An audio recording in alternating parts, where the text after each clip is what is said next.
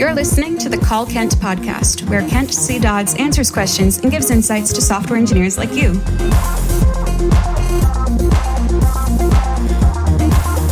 Now, let's hear the call. Hi Kent, this is Thang. I have a question about the new website.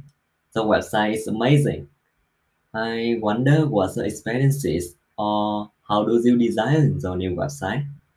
Can you give me and other developer some advice how to think about the design before coding? LoveCanCDot.com. Thank you. And that was the call. Here's what Kent had to say.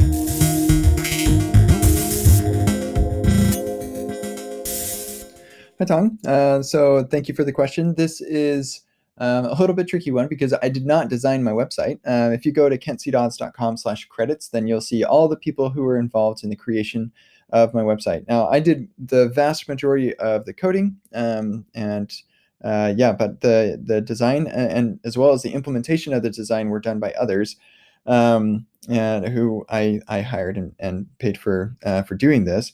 Um, so yeah, I'm glad that you like it um, because it's money well spent, I suppose.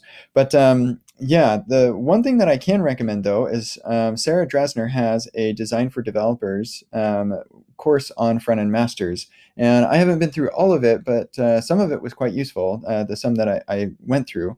Um, and then there's also a book and a, kind of a series that um, I, I, got. Uh, actually, this is quite some time ago.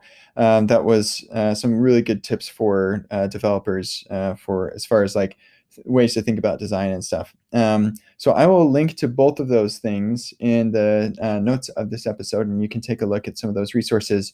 Um, but uh, yeah, hiring somebody who's actually really good is quite effective. That's uh, just one idea there. So anyway, hopefully this is helpful to you, and the resources that I share are helpful. And um, yeah, take care. This has been the Call Kent podcast. Learn more about Kent at kentcdodds.com and get your own questions answered at kentcdodds.com slash calls.